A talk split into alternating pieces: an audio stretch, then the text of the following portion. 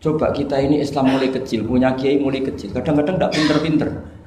Karena ayatnya itu terus sama. Kubu sebelah misalnya dalil ayat ini, yang ini, ini terus gitu aja. Kalau orang sunat diceritain Nabi Ibrahim sunat 80 tahun itu pakai palu, pakai apa itu kodum, kodum itu tapak langganan ya. Kalau ada orang mati ya mesti kulu nafsin Kalau ada orang nikah mesti faman rohibaan sunnati fahu itu saja. Jadi umat ilmunya tidak tambah ya sudah. Siapa saja yang nikah ya itu aja. Yang mati ya itu aja kalau nafsin karena ya pasarnya seperti itu. Buat sekali-kali ada orang mati itu bilang ayo pesta. Karena orang dolim ini sudah mati. Ngurangi beban bumi. Ngurangi beban apa? Syukurilah kematian orang fasik ini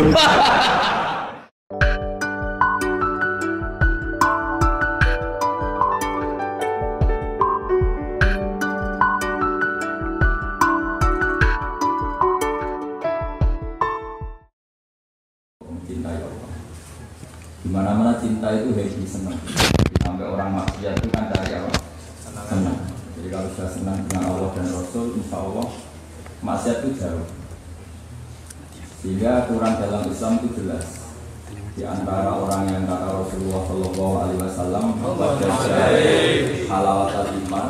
Yang menemukan manisnya iman adalah ayatun Allah wa Rasuluhu ahabba ilaihi mimma Allah dan Rasul lebih dicintai dibanding yang lain uh, ini penting daripada kita melarang maksiat dengan cara kekerasan. Nanti dilaporkan polisi.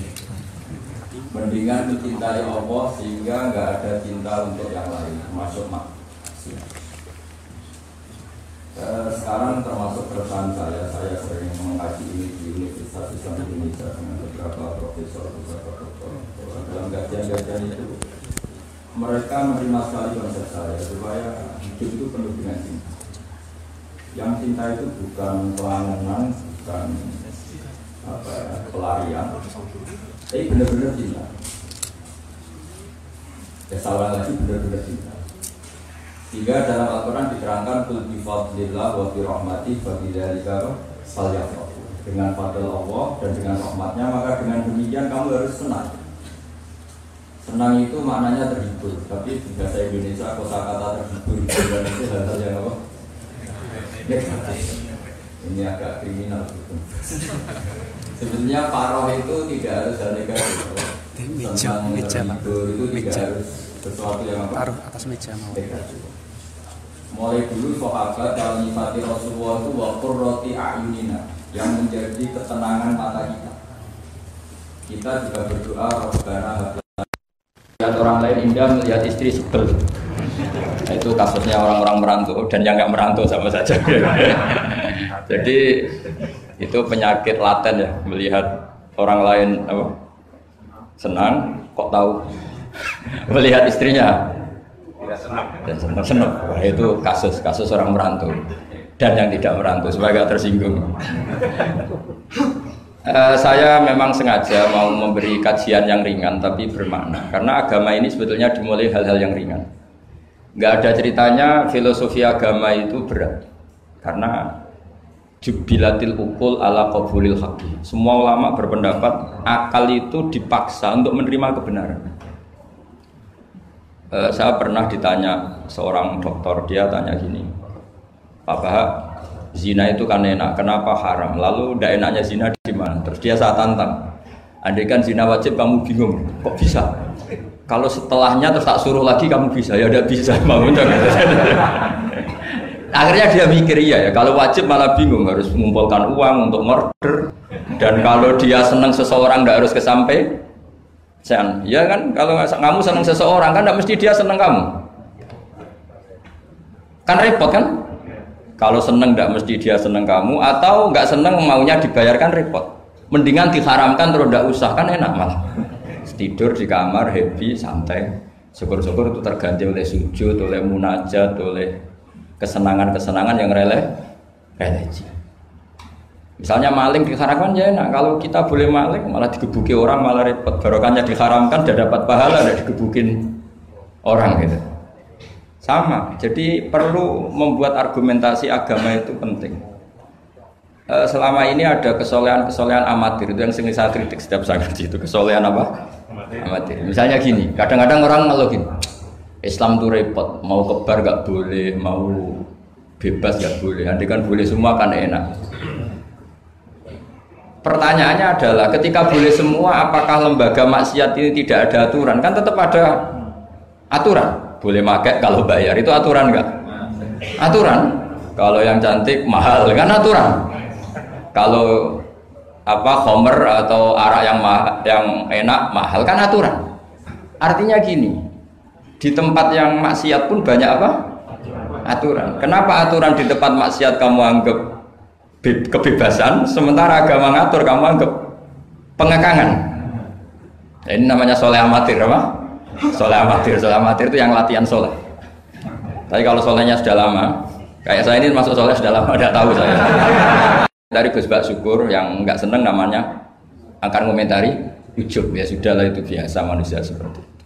Seperti sama merengut yang senang akan bilang pemikir serius yang nggak seneng mau kok merengut. Orang ita itu ya gitu, yang seneng bilang wah itu sibuk ngalor ngidul gitu. Yang nggak seneng kan bilang wah ita itu. Jadi itu kan nggak usah dipikir lah, komentar orang itu nggak usah dipikir. Jadi ini penting saya utarakan. Eh, sehingga saya berpikir, terutama untuk zaman akhir. Saya ulang lagi terutama untuk zaman akhir. Saya buktikan sekian ayat. Sebenarnya saya hafal Quran, tapi ini tak bawa Qurannya supaya nanti kamu bisa nyari ayatnya. Syukur-syukur kamu bisa nyanyi saya hafal Quran bagus ini. Kalau enggak ya kacau ya. Sekarang kan banyak orang bantah apa orang apal Quran dia sendiri nggak apal. Saya sering di Jogja, gue saya mau tanya tafsir sama jenengan, karena tafsir kemenak tuh ada kesalahan sekian 2000 itu tak tanya, kamu apal Quran enggak? Waduh repot ini kata saya. Ini kayak Tyson tinju sama Elias Pikal gitu. Kalau kelasnya nggak sama mati kan.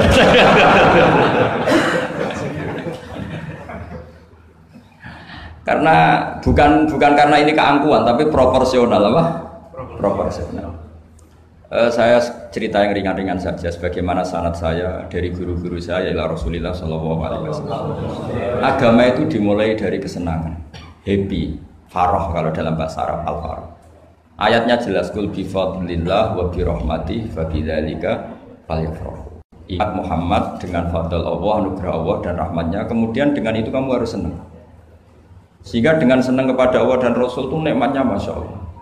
Andai kan senang itu bisa ditakar, orang yang sedang tahajud menangisi dosanya, plus menangisi nasibnya kalau di perantauan ini.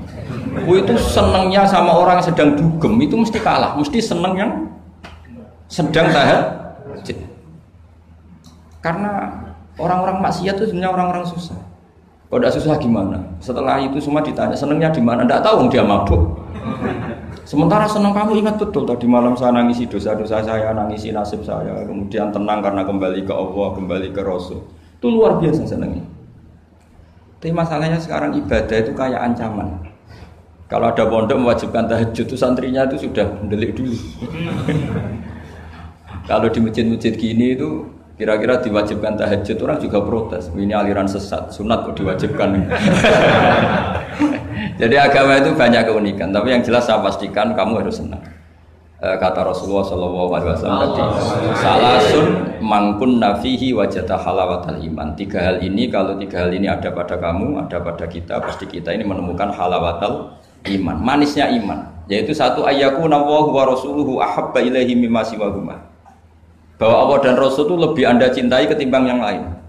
Mencintai Allah itu nikmatnya masya Allah.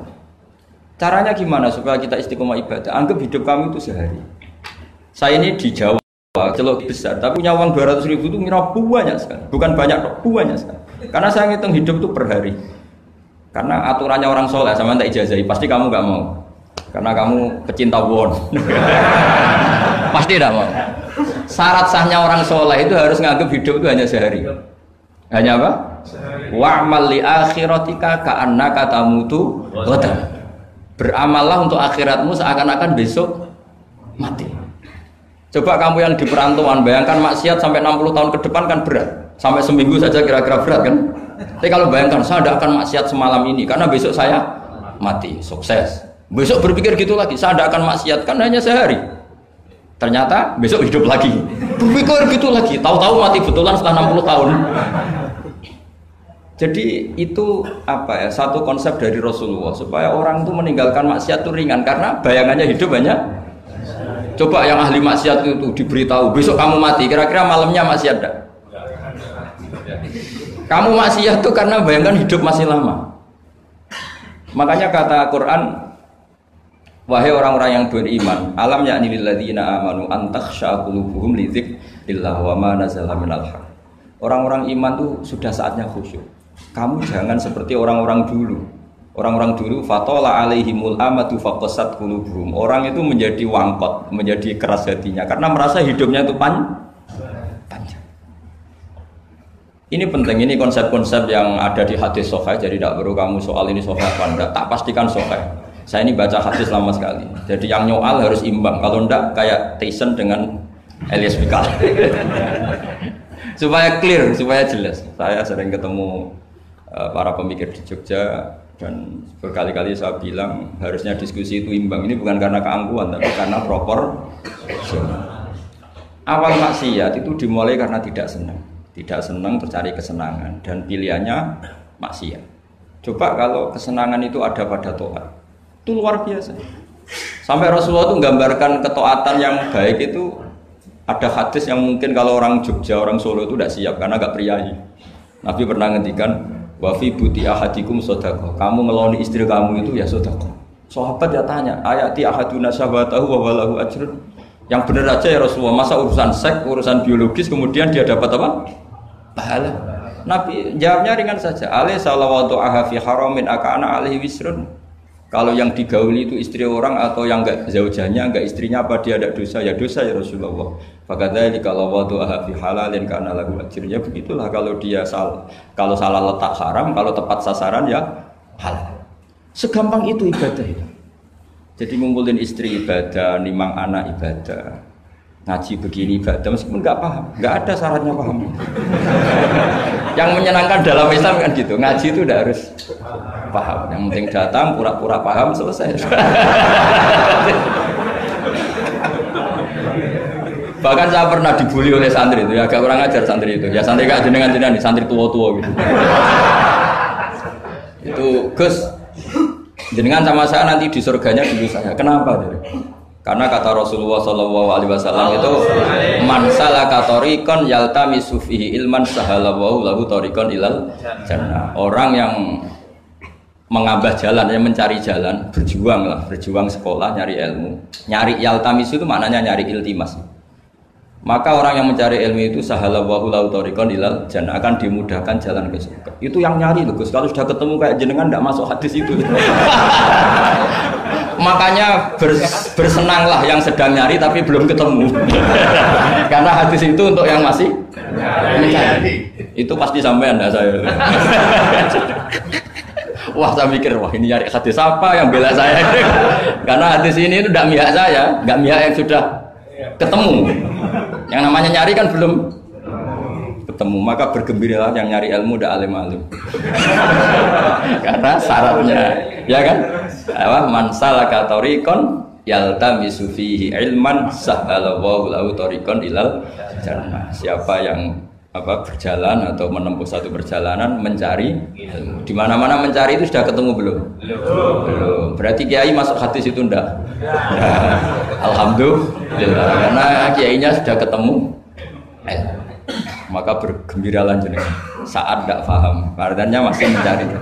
Makanya kalau mau paham jangan, jangan paham. Eh, karena saya ini kebetulan memang peneliti hadis dan saya banyak menghafal hadis karena saya suka dengan kalimat-kalimat jamiah, kalimat-kalimat yang komplit dari Rasulullah SAW. Sehingga ngapalkan hadis saya itu banyak dan imbang. Imbang itu ya balance kalau dalam bahasa inteleknya itu. Saya termasuk menghafalkan hadis wa innal alima la yastaghfiru lahu man fis samawati wa man fil ardi hatta hitan fil bahr. Sebagian riwayat wa inna mualliman nasi al khaira la yastaghfiru lahu man fis samawati wa man fil ardi hatal khitan fil bahr. Wa hatta namlatu fi juhriha. Ini hadis tandingan. Jadi yang tandingan tidak hanya 0102, hadis juga ada hadis apa? tandingan. Tidak apa-apa, ilmu itu memang butuh apa? Butuh perimbangan ya, butuh balance. Enggak boleh ilmu, tapi karena ilmu enggak pantas diomongkan tandingan gitu aja. Kata saya ada hadis yang bunyinya gini. Wa innal alima orang alim itu akan dimintakan ampun oleh penduduk langit. Jadi semua malaikat Jibril dan Mikail, semoga termasuk Israel, itu memintakan maaf untuk orang alim. Tidak yang belum alim. itu kamu udah masuk hadis itu. Keren mana? Wah sama kerennya Gus. Saya masuk surga, yang jenengan nanti juga masuk. Ya sudah, nggak usah geger ketemu di sana. Jadi ini penting. Nah sekarang problem Islam sekarang adalah yang garis keras pakai hadis-hadis garis keras untuk mengadili yang garis lunak, yang garis lunak pakai hadis-hadis yang garis lunak untuk mengadili hadis eh, kelompok-kelompok uh, garis keras itu tidak fair. Nggak fairnya adalah Islam itu kafa Kafaitannya konsepnya tuh komplit, tidak boleh separuh, separuh. Saya punya sedikit ini yang agak serius, tapi tidak usah masukkan hati. Nanti kalian protes nggak bagus Israel itu kalau uh, begini, Abu Bakar As-Siddiq itu terkenal layinal janib, mutawadi uh, layinal janib, sahlal sahlal akhlak, semuanya layinal janib. Orang yang sopan sekali, santun sekali, santun, sopan, terus simpatik sangat-sangat simpatik. Namanya Abu Bakar apa? Siddiq tapi ketika beliau sudah iman eh, beliau iman itu kalau nggak salah ya kira-kira Saniasnen atau ya Salisa Robiah atau berapa lah. Karena kalau dalam sejarah awaluman amanah itu sebetulnya Khotijah. Awaluman amanah mutlakon itu sebetulnya Khotijah. Awaluman amanah mutlakon bisa saja Sayyidina Ali dan awaluman amanah mutlakon bisa saja Abu Bakar Siddiq. Saya sedikit cerita ya supaya tidak gaduh dalam sejarah Uh, ketika Rasulullah umur 25 itu ketika beliau umur 20 itu Khadijah itu karena punya paman penginjil namanya Warokoh bin Naufal itu sudah tahu kalau Nabi akhir zaman ya Muhammad itu. Sehingga dia dia memerintahkan hulamnya namanya Maisaro. Maisaro itu nama cowok nama lelaki. Ini perlu dicatat Nanti kalau kamu tahu Mek Saroh menemani Nabi dalam perjalanan, terus kamu tiruah cari Mek Saroh Mek Saroh ya. Mek Saroh itu nama lelaki ya. Lihat ya, Mek Saroh itu nama orang Arab memang lucu. Biasa nama lelaki pakai tak muannas kalau dalam ini Mas Rois ini bahasa gontornya itu. Kalau bahasa Arab biasa Mek Saroh lelaki, Tolha lelaki, Hamzah lelaki. Jadi biasa kalau dalam kalau bahasa Jawa kan enggak soleh dan solihah, muslimin dan muslimat. Pokoknya kalau ada tak itu mana? Cuma bahasa itu agak agak agak harus. Ya. Tapi tahunya baru gitu sudah bagus loh. Bisa naik kelas. Akhirnya Maisaro itu disuruh Khadijah khusus untuk meneliti Muhammad. Dulu masih jangkar karena belum belum Rasulullah. Setelah diteliti di perjalanan ke Syam mengikuti dagang, semua keajaiban dan alamat nubuah itu ada semua, termasuk tuzillul ghamamah tuti'uhus sahaib. Setiap perjalanan yang terik itu matahari pas apa? Ghamamah itu apa? E, mendung mengayomi Nabi. Saya termasuk orang yang ditekdir pernah di pohon tua yang dulu jadi alamat nubuah. E, di Jericho itu ada pohon tertua di dunia. Pas saya di situ malah ada film dokumenter Kristen pas itu. E, karena pohon itu semua nabi pernah duduk di situ termasuk Nabi Isa dan Nabi Muhammad Shallallahu Alaihi Wasallam. Dan itu para pendeta tahu, tahu reaksi pohon. Jadi kalau duduk, kalau sampai yang duduk pohonnya agak reaksi biasa. Tapi kalau Nabi yang duduk, itu akan direaksi. Misalnya Nabi duduk di barat, kemudian matahari teriknya dari barat, pohon itu akan pindah ke barat supaya geser. Sehingga Rohibu Khairo itu tahu ini ini calon nabi sesuai definisi atau kriteria yang ada. Singkat cerita, setelah Maisarah lapor sekian alamat Nabi itu diceritakan Khadijah, terus Nabi ketika umur 25 dia memantapkan diri untuk nikah sama orang bernama Muhammad. Tapi Khadijah itu mulai agak kecewa. Kok nggak jadi-jadi Nabi? Biasa-biasa saja, tetap dagang saja. Nabi tetap dagang. Hanya tentu tetap punya sifat amanat, kredibilitas dijaga, semuanya terjaga. Tapi nggak ada alamat Nabi yang ekstrim lah, yang sehingga Khadijah mulai mamang ini kapan jadi nabi ini kok gini-gini aja ya. Nah, pas umur 40 itu Nabi ngalami yatahannas yatahannas itu yata'abbad uh, alayali yadawatil adat kalau dalam Sahih Muslim disebutkan faka yatahannasu fil ghar wa huwa at-ta'abbud yadawatil. Yang dikatakan tahannus adalah menyembah Allah di gua menyepi kemudian beberapa hari Terus di hadis itu juga diterangkan. Perlu dicatat dulu tirakannya Nabi itu ya bawa bekal. Bukan terus kelaparan tiga hari nanti fata morgana yang dilihat. Jadi ini perlu dicatat. Kadang banyak orang tirakat gak makan 40 hari, gak makan tiga hari itu malah bahaya. Karena yang dikatakan nur atau apa ternyata fata morgana karena lama gak makan. Jadi perlu dicatat di hadis itu jelas ada kalimat wa yatazawwadu lidzalik. Ya Nabi ya normal bawa apa? Bekal jadi tidak lapar-lapar amal tapi tidak satu nampan kayak makan di atas tadi tidak ya. Kalau itu makannya orang kelaparan itu.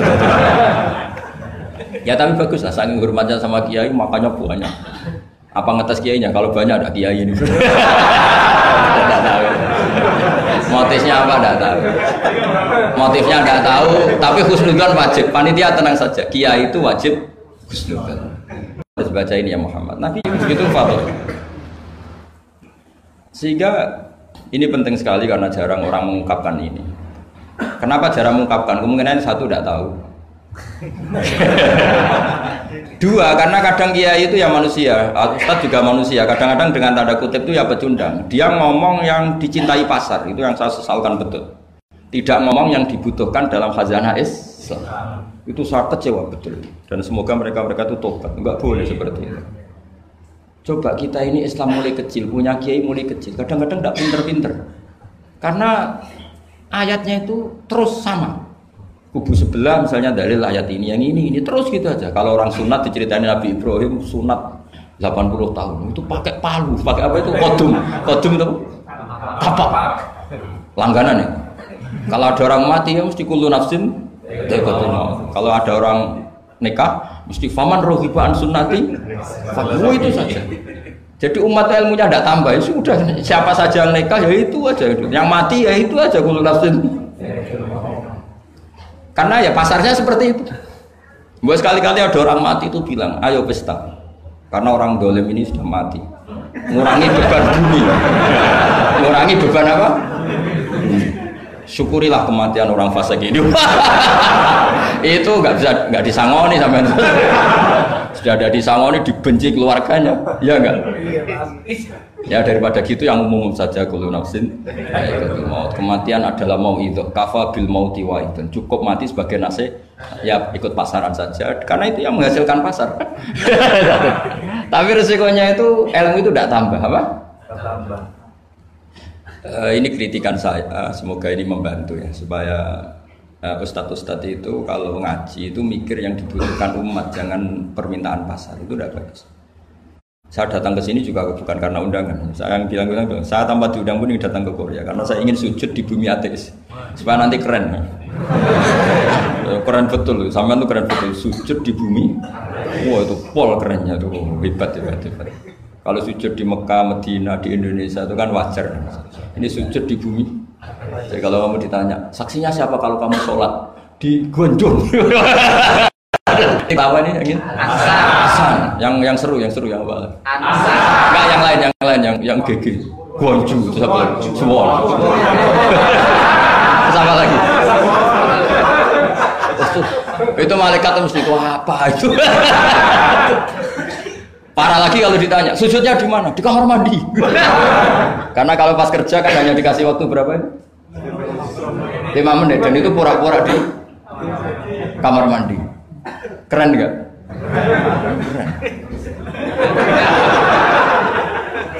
Jadi padahal bumi itu akan bersaksi yang dipakai tempat Itu paling keren mesti yang Korea. Apalagi yang pas kerja kalau sini kan masjid masih normal. Kalau pas kerja kan di kamar mandi? iya di pabrik ya maksudnya. Oh iya, punya oh iya. Jangan yang priai yang itu, yang enggak priai-priai itu.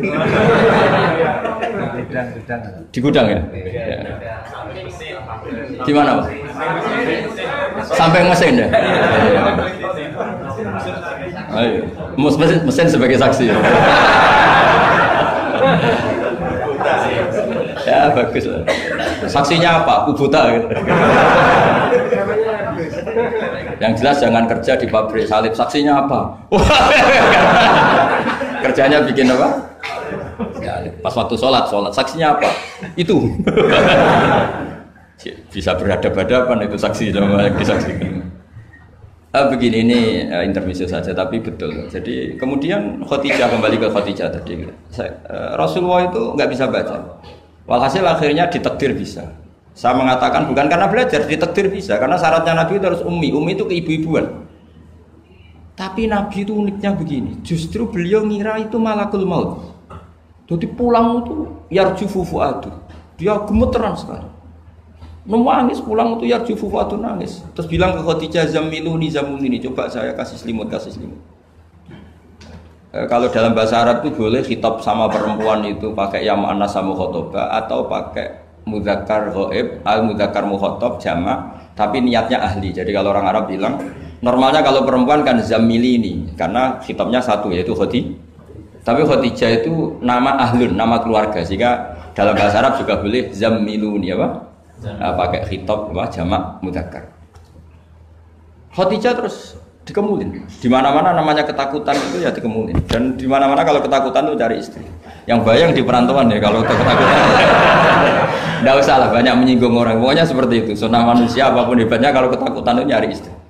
Jangan bahasakan nyari perempuan, nyari istri ya. Jangan. garisnya jelas ya. Kalau ketakutan nyari apa?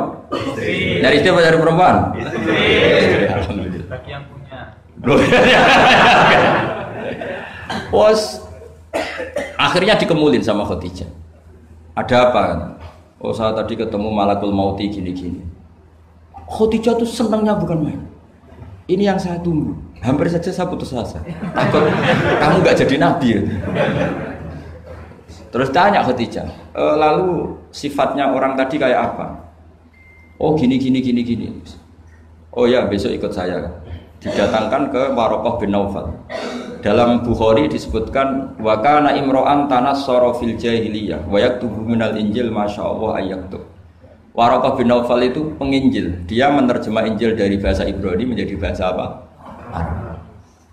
Ketika Rasulullah ditanya, Eh, Maro aita itu, mada taro, apa yang kamu lihat? Terus Nabi cerita itu. Terus kata Warokah bin Nawfal, hadan namus alladhi ja'a bihi Musa. Eh, bahasa lainnya malak itu namus, hadan namus alladhi ja'a bihi Musa.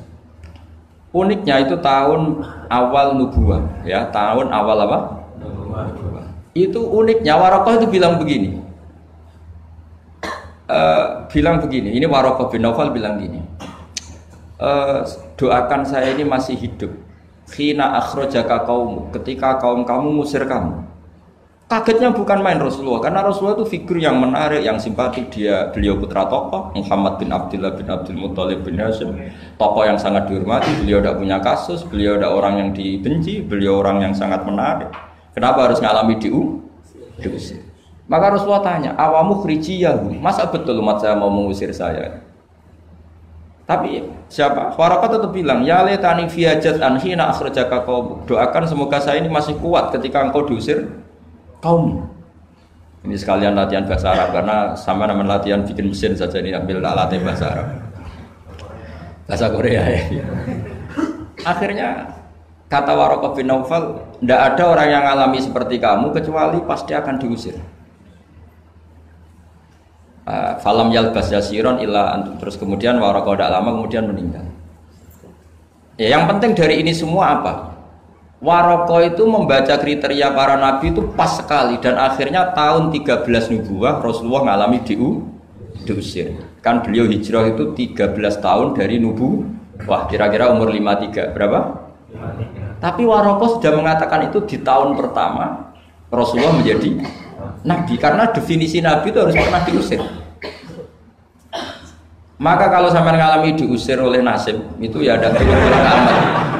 Cuma itu udah alamat nubuah, alamat terlantar. itu. Karena yang Nabi sudah ditutup, nggak ada peluang lagi. Jadi, nah, Khotijah itu masih gak terima, padahal beliau sudah mendapat sekian alamat tadi. Tudzilluhul ghamama tuti sahab ada sekian alamat tesnya sudah lulus semua Rasulullah tadi Maisarah menyaksikan apa dinaungi oleh apa mendung tadi macam-macam Khotijah itu masih dengan tanda kutip masih agak-agak beli masih masih cari definisi yang ini agak agak agak agak agak agak, agak absurd lah kata Khotijah gini e, ya ya Muhammad ya Rasulullah kalau kamu kedatangan teman kamu itu kalau bilang sofi buka nanti cerita ke saya Ya kata Nabi. Nabi itu lugu, nggak ngerti kalau itu dites. Ya katanya. Suatu saat Jibril datang ke Rasulullah. Ini ini malak, ini Jibril, ini teman saya datang. Ya Nabi kadang istilahkan Jibril itu temannya. Ini teman saya datang. Oh ya. Terus Khadijah dekat Rasulullah pas Rasulullah agak-agak di pangku manja. Uh, Fakashafat an auratiha. Sebagian auratnya Khadijah itu dibuka. Sama tidak usah bayangkan kelihatan apanya itu pun. Makanya saya agak-agak Ya kira-kira pupunya saja lah yang lebih mudah. Tidak lebih dari itu, jangan macam-macam. Akhirnya terus ditanya, Khadijah tanya, e, temanmu masih? Tidak, lari. Hanya Khadijah ditutup lagi. Khadijah nggak tahu ada Jibril nggak nggak tahu. Ditutup lagi. Sekarang temanmu di mana? Oh sekarang datang lagi. Oh Nabi diambungi sempurna. Ini yang saya tunggu-tunggu. Kamu itu malaikat betul bukan setan. Karena kalau setan tahu aurat kamu tahu. Artinya apa? Dalailun nubuwah itu dikaji sedemikian rupa oleh Khadijah karena beliau ponakan dari penginjil yaitu Warokah bin uh, tentu zaman itu Injil masih orisinil ya bukan kayak yang sekarang Lukas Matias. Tentu ya, jadi Injil di sini bukan konotasi yang muharraf yang apa? Nggak orisinil ya tentu yang masih apa? Orisinil. Jadi semuanya mengarah ke pembenaran terhadap kenabian Rasulullah Muhammad SAW jadi Khadijah tambah mantu. Jadi Nabi dites itu ada tahu ya lugu saja. Temanmu masih lari. Terus setelah ditutup lagi, temanmu ada. Oh iya ya sekarang ada lagi. Wah ya Nabi betul.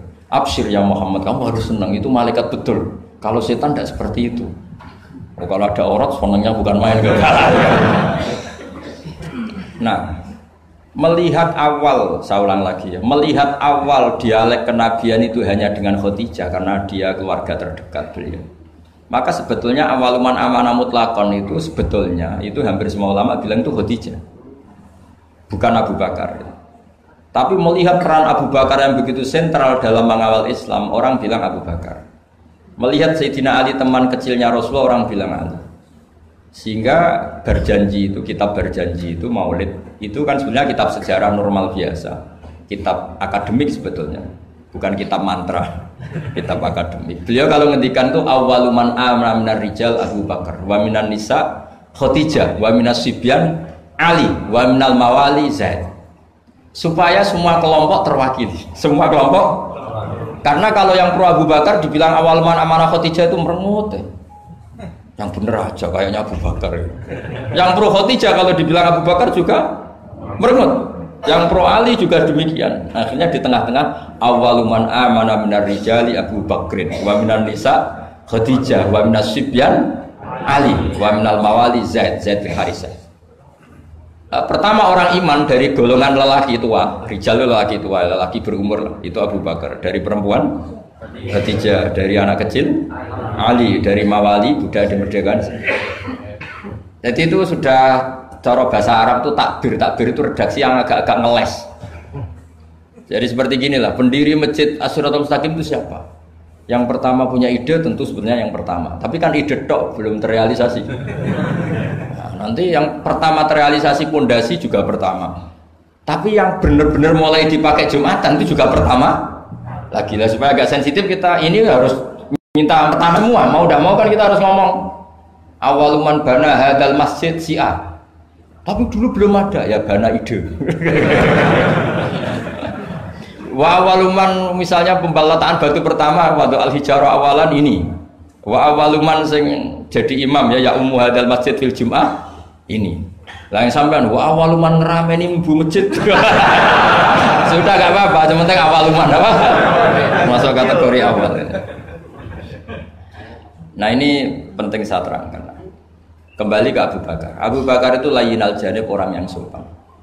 Dan itu bagus tentu sopan itu bagus. Layin al janib bagus. Tapi masalahnya Rasulullah itu dikepung preman-preman yang ganas yaitu Abu Lahab, Abu Jahal, Walid bin Mughirah, Wa'il bin semuanya preman yang ganas bukan sekedar kafir tapi ganas terhadap umat Islam. Mereka penyiksa-penyiksa ulung termasuk akhirnya ada yang mati syahid awal syahidin fil Islam yaitu Ammar bin Yasir. Tapi yang bapaknya bukan Ammarnya siapa? Yasirnya sama istrinya namanya Sumayyah. Makanya saya tadi ngaji di Masjid Ammar bin Najir itu ngaji yang paling tidak guyon karena masjid itu didesain untuk mengenang Ammar bin Yasir. Sumayyah disiksa sampai mati. Ya Yasir juga gitu. Sampai Rasulullah ngendikan sobron ala Yasir inna mu'idakum al jannah sudah kamu sabar kamu pasti nanti masuk surga. Bilal disiksa tapi Bilal akhirnya aman karena menangi diselamatkan Abu Bakar bahkan menangi futuhat ya. Beliau menangi apa? Fatwa apa saya pernah ziarah ke makam Bilal. Akhirnya apa Rasulullah? Ini kalau gini terus yang Islam orang-orang sopan tok repot nih. Beliau pas jalan-jalan ngerti Umar itu kalau ingin sarapan kalau ingin sarapan atau ingin punya uang kalau ingin punya won itu harus tarung dan dia petarung yang ulung jadi kalau tarung itu menang ya uangnya banyak barokahnya kalau tarung apa menangan dari gulat gitu. Akhirnya Nabi mikir, wah kalau yang Islam gini ini cocok. Karena kalau yang sopan-sopan ini kayaknya repot. hasil Nabi spontan tuh, Allah ma'izal Islam di Umar. Ya Allah muliakan Islam ini dengan Umar. Gak tahu apa bisa diganti Aizal Islam di Banser, gak tahu saya. Karena kalau Banser sopan ya aneh, Banser kok sopan, nggak jadi aneh atau pemuda Muhammadiyah kok sopan kan jadi aneh. Masa pengawal kok sopan? Monggo nak badhe santai. Monggo. ya gak pantas, pantas. Oh, steril kan.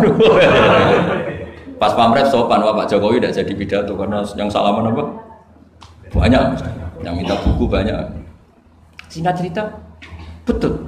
Karena Nabi yang berdoa itu di sebagian tarikh menyebut doanya Senin, kami sudah masuk Islam hanya Senin, Selasa, Rabu, Kamis. Kalau kamu ya 30 tahun lah mungkin. Itu saja tidak mesti ya. Akhirnya Umar itu Islam. Islamnya juga unik. Dia mau mencari Muhammad. Masih jangkar kalau manggil masih jangkar, belum Rasulullah. Mana Muhammad? Lakot soba dia sudah keluar dari agama agama permanen ya oleh kaum jahiliyah yaitu agama jahiliyah. Ketemu sama temannya, apa Mar kamu cari Muhammad? Ngapain? Mau saya bunuh karena dia bikin agama baru. Lakot ja'a bidinin muhdas, dia membawa agama baru. Terus kata temannya, ya kamu ngapain ngurusin Muhammad? Adik kamu itu sudah kata dia, urusin dulu adik kamu. Wah, masa iya iya? Terus akhirnya nyari Fatimah itu adiknya eh, di rumah iparnya. Ketika datang di situ adiknya pas belajar sama suaminya belajar surat Toha. Toha ma anzalna alikal Quran apa? Litasqa illa tazkiratal lima yakhsha tanzilam mimman khalaqal arda was samawatil aula. Ar-rahmanu alal arsyistawa lahu ma fis samawati wa ma fil ardi wa ma wa ma tahta tsara. Itu nangis sumber. Ini nggak mungkin kalam manusia. Kalam seindah ini tidak akan nggak mungkin kalam manusia. Singkat cerita dia akhirnya Islam. Islam terus nyari Nabi Kebetulan Nabi sedang istafa istafa itu sembunyi di rumahnya Zaid bin Arqam. Ketika Nabi mau masuk karena dia terkenal preman, kata Hamzah, "Ya Rasulullah, kamu sembunyi. Umar saya ngadapin." Saya hadapin Hamzah walhasil terus. Dia menceritakan imannya. Setelah dia iman, apa yang dilakukan pertama? Itu marani Umayyah Abu Jahal Abu Awas, ganggu Rasulullah Muhammad tak bunuh. Wah sudah, Akhirnya yang dulu mengancam-ancam Nabi, mengancam-ancam sahabat selesai karena sekarang gantian diancam Umar.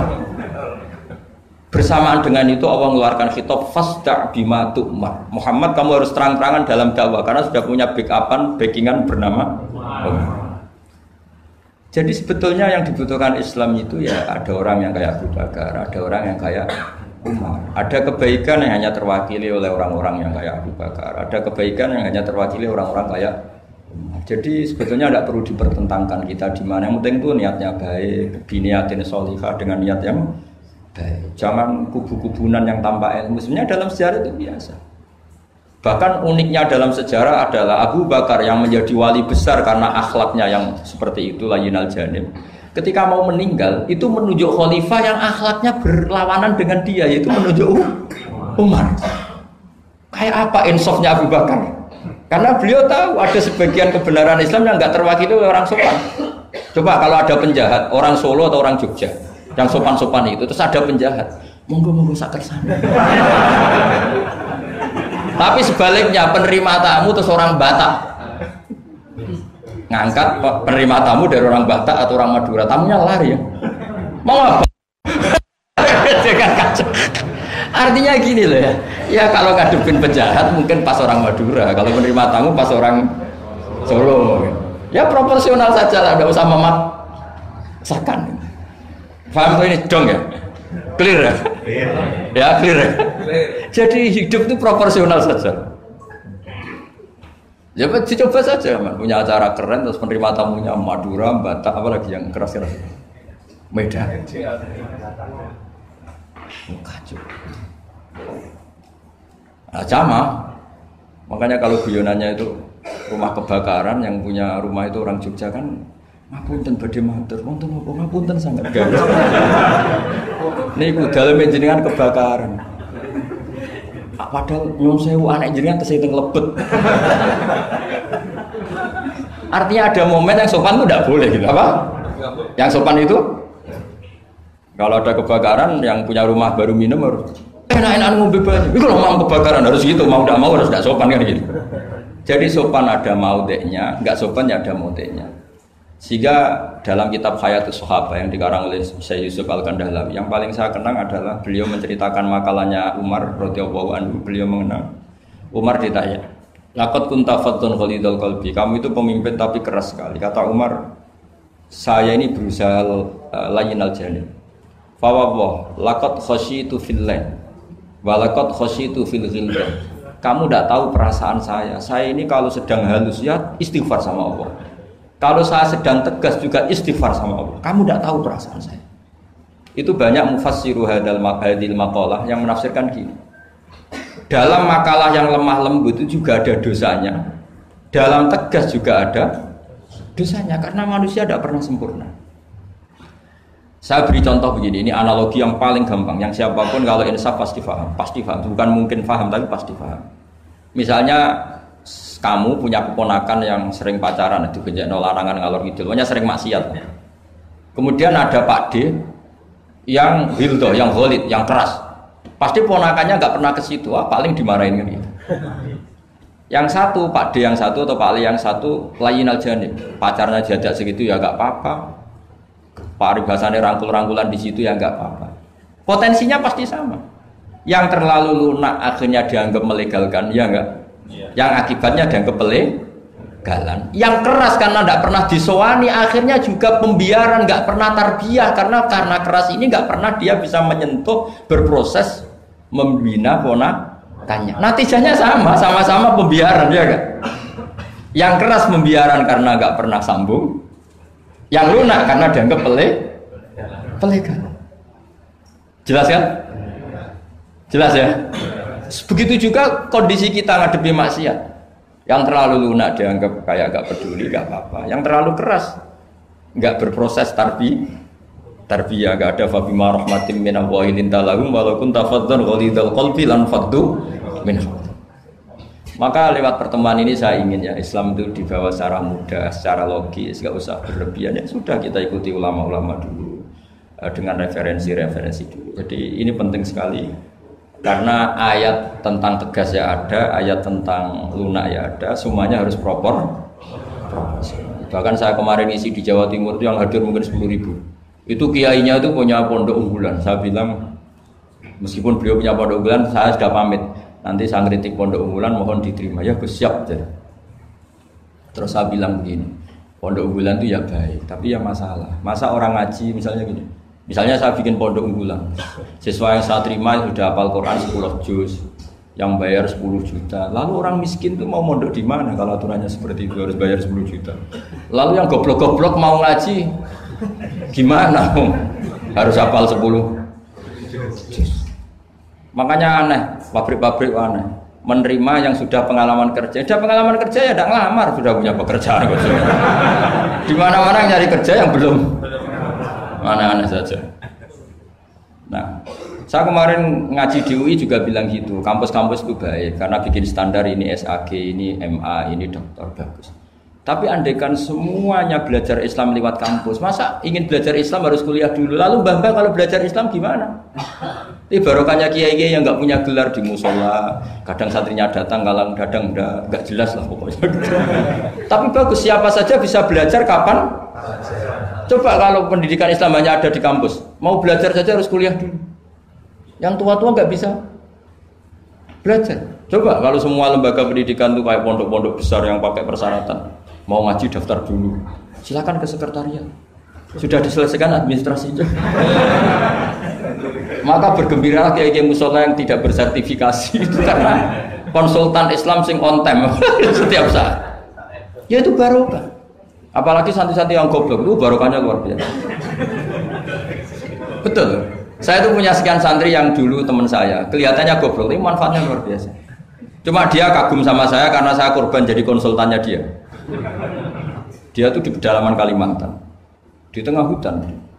Ya kalau dulu mungkin oleh pemerintah disebut illegal logging, tapi dulu.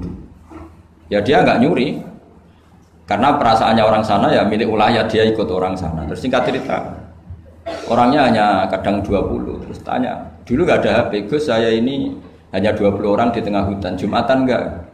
Maka saya bilang menurut fikih Syafi'i tidak wajib karena hanya 20 dan 40. Tapi kalau ini duhur ya nggak apa-apa kata saya. Enggak, kalau diajak duhur nggak mau. Jumat-Jumat kok duhuran gitu. Masyarakatnya ya lucu. Oh ya nggak apa-apa Jumatan tak carikan madhab kata saya. Saya kan kebetulan ya mengkaji al-madhabul arba. Uh, singkat cerita begini, natijahnya apa?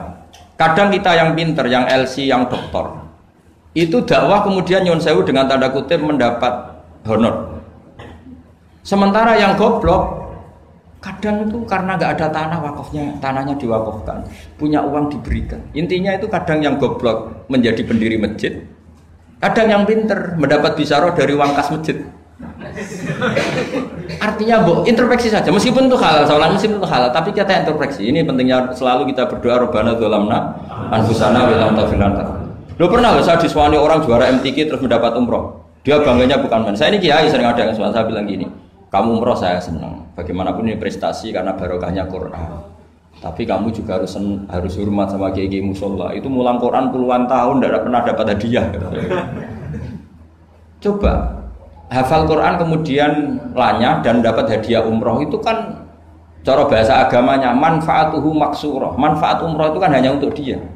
Tapi kiai yang mulang di musola musola ngajar 10 tahun berapa ratus orang yang bisa baca Quran karena dia tidak ada yang ngasih hadiah umroh. Kira-kira fadoil, fadoilnya, keutamaannya indawah utama mana coba? Ini minterkan orang banyak tanpa hadiah.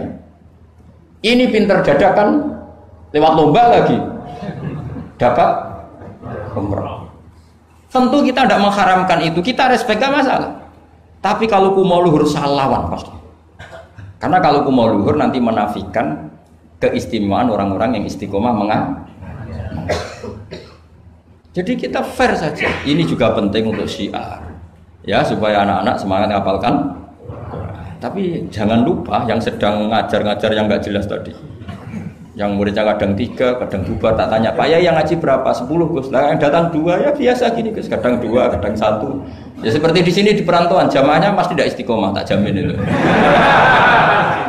Jadi tidak usah saya tanyakan itu sudah pasti.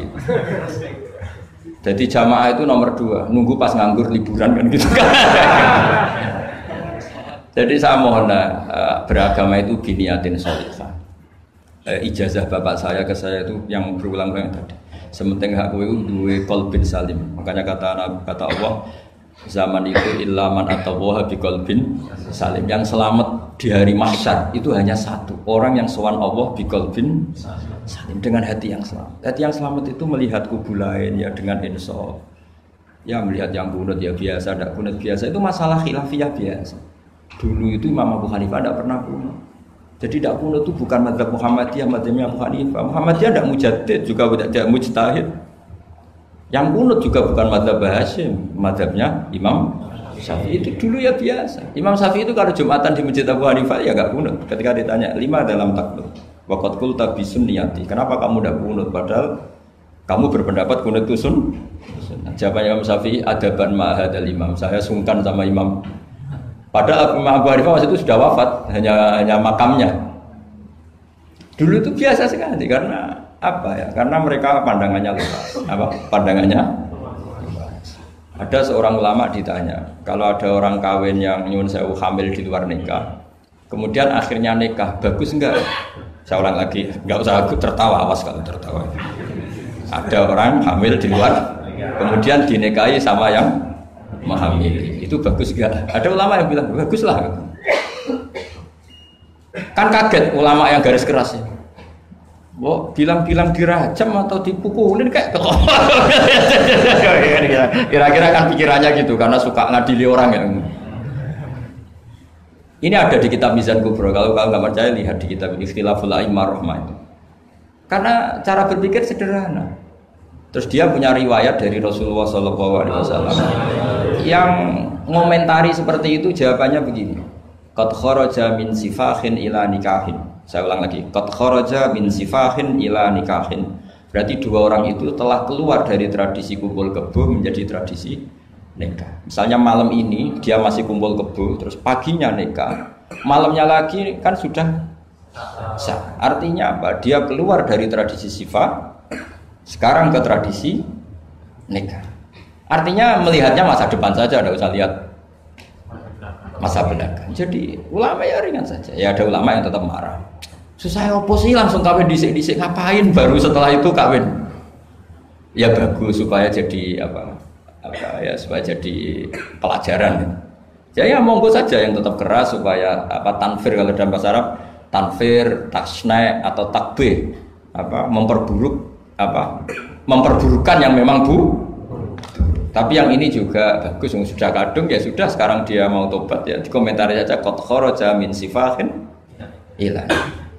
Ini penting saya utarakan jadi nanti mungkin saya uh, ada satu dua pertanyaan, dua saja saya capek ini karena yang belas pertanyaan jangan keluar. Saya ulang lagi pertanyaan jangan keluar. Terus yang ringan-ringan saja karena agama ini dibangun dengan keringanan tadi yuridu wa bikumul yusra wala yuridu bikumul usra. Dan kalau pertanyaannya ekstrim itu nanti rusak. Kata Rasulullah, "Innama ahlakal min qablikum kasratu masailihim." Dulu orang rusak itu karena banyak banyak tanya. Karena nanti kalau Allah ditanya itu mesti tersinggung. Karena apa ya? Orang tanya itu tadi mengkritisi perintah. Sampai tahu kenapa malaikat dimarahin Allah? Gara-gara apa? Tanya. Mak, ya tak ceritanya sedikit ya. Allah akan memaklumatkan ke alam langit. Ini jailun fil ardi khalifah. Saya putuskan bahwa manusia ini jadi khalifah fil ard. Malaikat langsung tanya apa? Qalu ataj'alu fiha may yufsidu fiha wa Yang benar saja ya Allah, tolong dievaluasi. Manusia itu kan potensinya merusak. Yusidu itu fil mudhari, berarti mustakbal. Cara terjemahan bebasnya manusia itu berpotensi merusak. Wasfikut dima dan berpotensi mengalirkan darah. Betul hanya tanya, tapi artinya kan gini, ya Allah, kali ini kayak ndak pas keputusan kau ini. Tolonglah Deva. Makanya Allah marah, kola ini alamu malah tak menang? Karena tanya ini, makanya syaratnya Nabi itu harus umi. Gak boleh intelektual jadi Nabi. Bahaya itu. Misalnya intelektual jadi Nabi, Kok ketemu malaikat di gua kira, kenapa di sini, kenapa tidak di mall saja? Jadi repot nanti. Karena semua disoal secara intelek. Tuh. Makanya saya syukur sama anda jadi nabi dan tidak akan jadi nabi. nah, inteleknya itu. Jadi ini penting saya utarakan karena sekarang itu agama mau dicerdasin, ngajinya agak gelem tapi mau kritis. Itu bahaya betul makanya innama ahlakal ladzina min qablikum kasratu masa ilim. Karena banyak pertanyaan. Ya bahaya betul mau Allah dievaluasi? Apa? Makanya saya termasuk gak senang ketika ada sholat gini peregangan apa pernapasan terus kalau sujud apa saya tidak senang saya senang saya gini nanti sholat lama-lama fungsinya kayak senam yoga Gini saja, semua yang diperintahkan Allah pasti ada hikmahnya. Saya yakin ada hikmah. Tapi tidak usah hikmah ini jadi tujuan. Kalau nanti jadi tujuan, terus orang bilang gini, itu sholat terus sakit, yang nggak sholat sehat, habis kamu. ya kan? Tapi kalau ada orang tahu hikmahnya gini untuk apa narik nafas atau apa yang gini, ya monggo lah sauni unimu ya nggak apa lah seperti itu. Tapi kalau jadi tujuan, jadi re, Ya sudah yang benar sholat itu apa? Sholat itu bukti ketundukan sama Allah Subhanahu wa taala. Wasjud wa tarif. Kalau berani sujud berarti insya Allah dekat sama Allah. Karena itu bentuk tawaduk, bentuk tadallul, bentuk ubu dia. Fathuli fi ibadi wadkhuli. Lalu kok terus dianalisis ini fungsinya gini. Per Wah repot. Lah nanti kalau ada senam yoga tandingannya lebih efektif?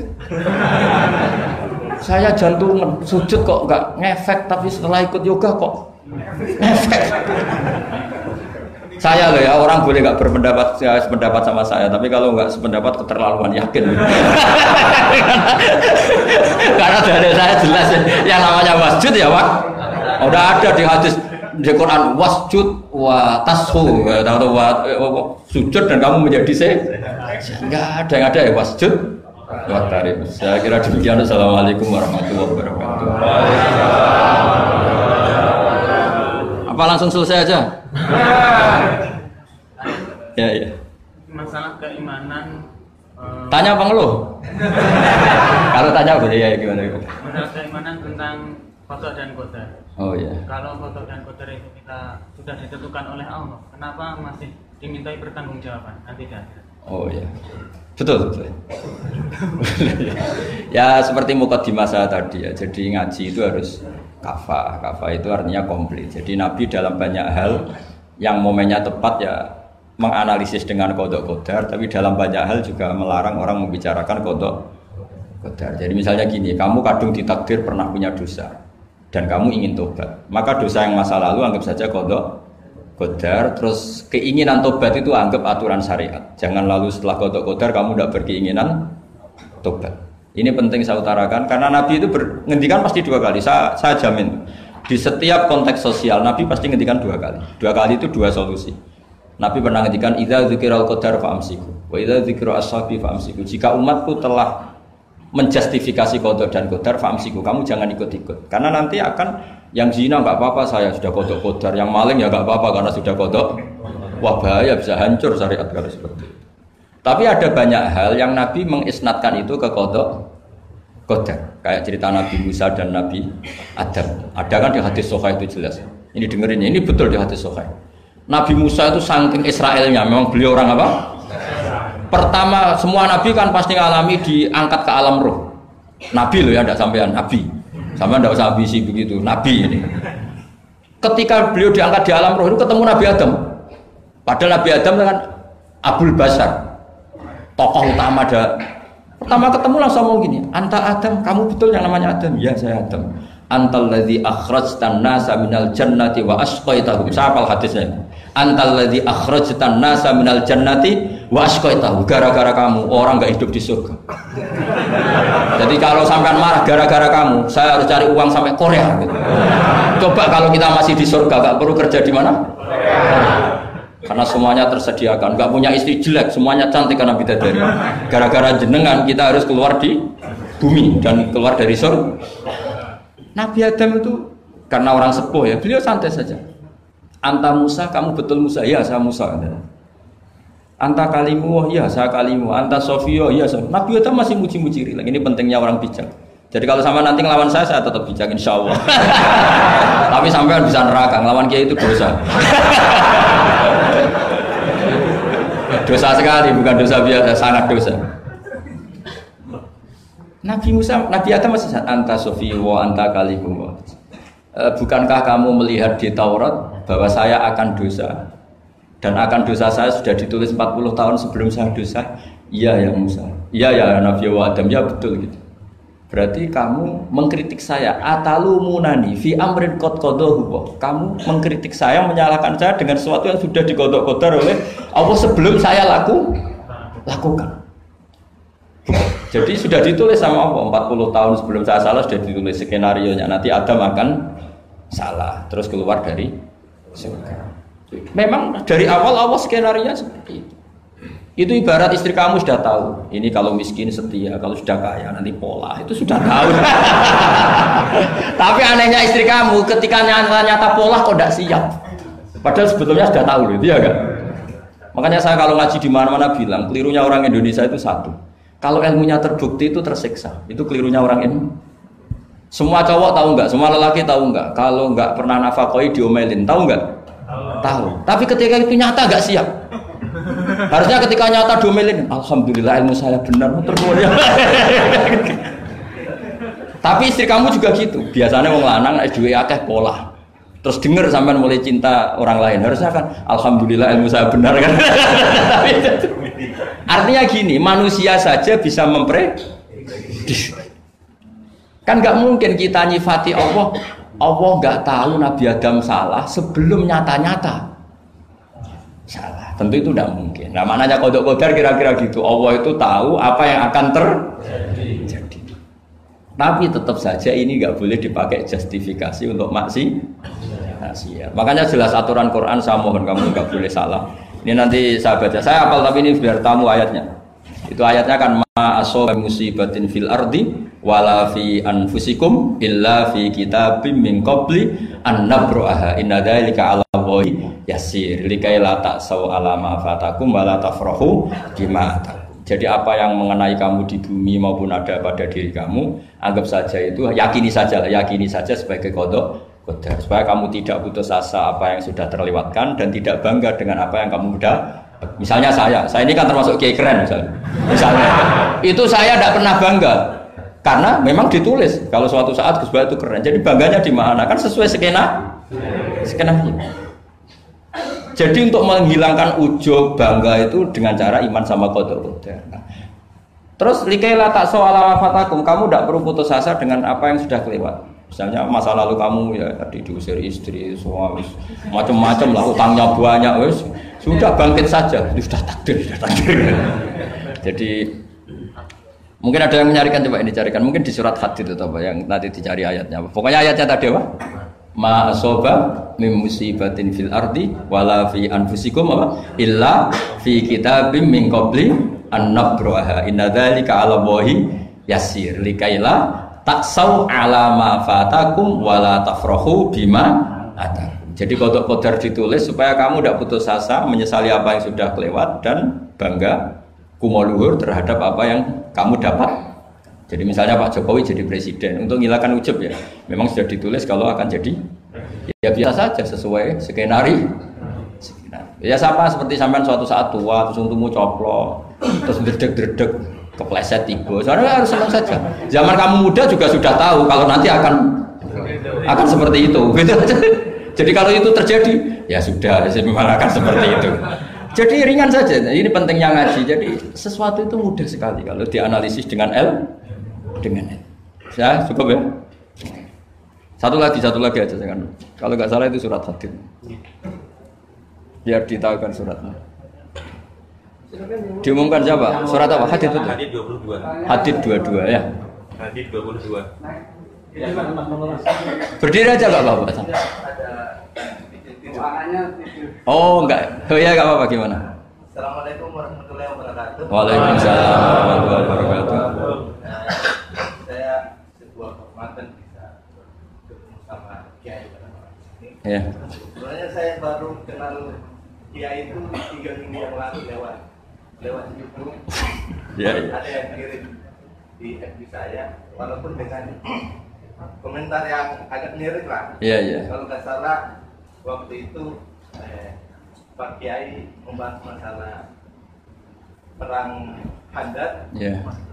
yang mengatakan bahwa Nabi itu waktu itu satu saja tidak tahu apa-apa tapi Iya. ada Salman yang men- menyampaikan ini Iya. terus komentarnya netizen anak eh, tapi pertanyaan saya itu bukan itu Pak Iya, iya, iya, gimana? pertanyaan saya itu saya tertarik kenapa cara pasang sokoknya itu ada rambut di Iya, iya. Iya, iya, iya. Ya.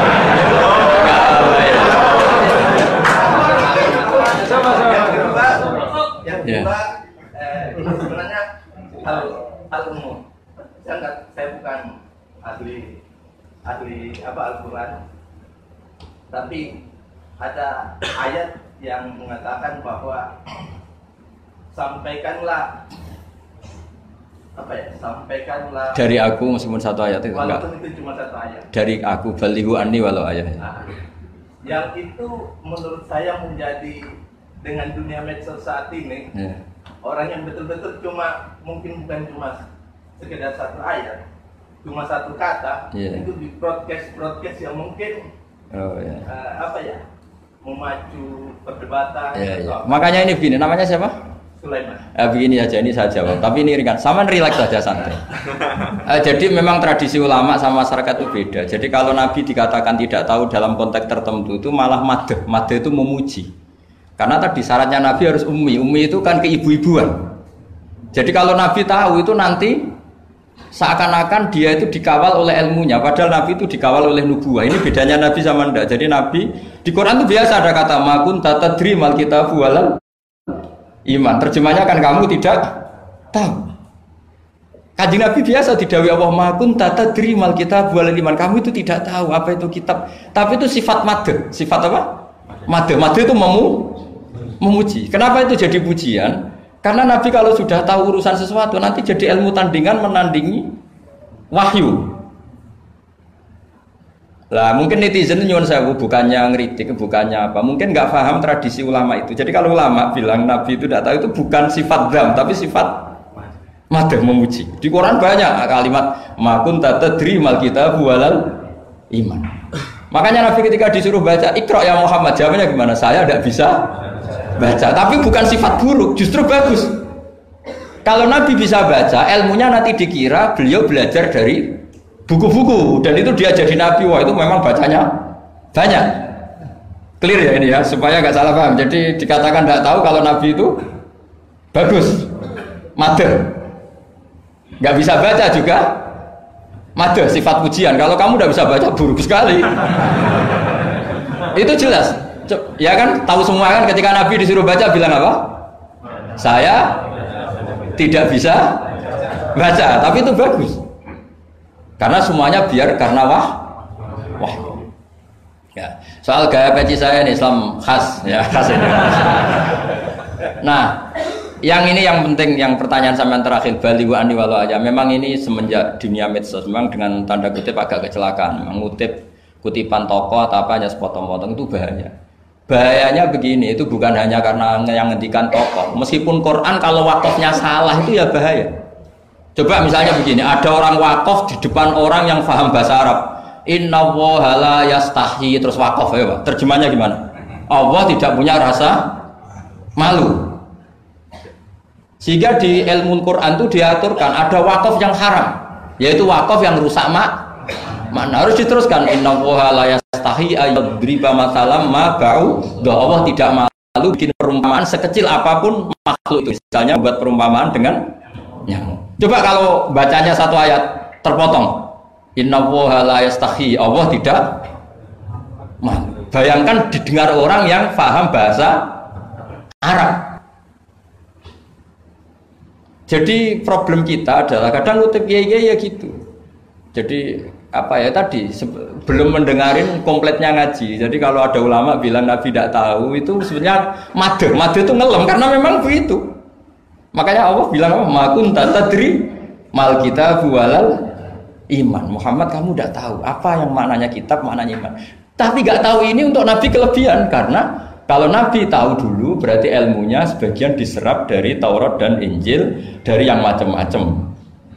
Makanya dulu orang kafir kalau ngeritik Nabi kan Walakat na'lamu annahu yaquluna inna ma yu'allimuhu basar. Muhammad pinter macam pernah belajar. Terus Allah menjawab, Muhammad enggak pernah belajar, bahkan baca saja ti tidak. Jadi kalau Nabi dikatakan nggak bisa baca, nggak tahu itu. Saya ulang lagi untuk Nabi itu mati. Sehingga semua yang dilakukan Nabi in huwa illa wahyu yuha. Semua hanya berdasar wahyu. Ini bedanya Nabi dengan selain Nabi. Makanya Nabi itu nggak pernah baca, nggak boleh memang. Karena karena tadi pasti ini jadi ilmu tandingan.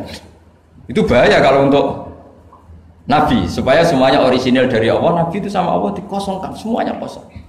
Itu semuanya dari ilmu yang diwahyukan oleh Allah Subhanahu wa taala jelasnya. Jadi baliwani walau ayat itu saya mohon maksudnya itu ayat itu bukan ayat satu Quran potongan enggak. Ayat yang muhkamah yang utuh. Tapi kalau satu potongan ya enggak nggak boleh tadi misalnya dipotong apa inna woha layak tadi kan kayak makanya di apa di bab ilmu tajwid kan diterangkan wa ba'da tajwidi kalil hurufi la budda mim ma'rifatil wuqufi. Setelah kamu tahu tajwid ikhfa idzar idgham kamu harus mengenal ilmu waqaf. Karena sekali salah waqaf itu fa. Ya gitu Mas Leman ya, ya. Assalamualaikum warahmatullahi wabarakatuh. Ini MC-nya oh langsung doa Bismillahirrahmanirrahim. Nahmadu wa yaghfiru ya syakir wa Muhammad wa alihi wa sahbihi wa sallam asma'in. Allahumma ya Allah ij'alna mutawadina fika mutahabbina fika mutanasirina fika ya Allah. Waj'alna mimman nasara dinaka fi kunna ya Allah wa ammir ya Allah biladaka wa bilad Korea wa jami'a biladika ya Allah ya Allah. Ma'murina bit taqwa ma'murina bis sujud waj'alna ya Allah mimma yakhdumu masjidaka wa yu'ammiru masajidaka wa yu'ammiru hadad din wa yu'li kalimataka al-ulya ya Allah. Waj'alna ya Allah mimman sabbahaka wa hammadaka wa kabbaraka wa wahdaka ya Allah. Waj'alna mimman syarra adaika ya talaban liridhoka wa ila li kalimatika al-ulya Ya Allah inna la dzikrika wa syukrika wa husni ibadatik. Allahumma ya inna nas'aluka rahmatan tahdi fiha qalbi wa talumu fiha syasi wa taruddu biha fitana anna ya Allah. Wadfa'na al-afat wal balaya ya Allah ya Rabbi ya Mubin. Rabbana atina fid dunya hasanah fil akhirati hasanah wa qina adzabannar Sallallahu alaihi sayyidina Muhammad wa alihi wa sahbihi subhana rabbika rabbil izzati amma yasifun wa salamun alal mursalin alhamdulillah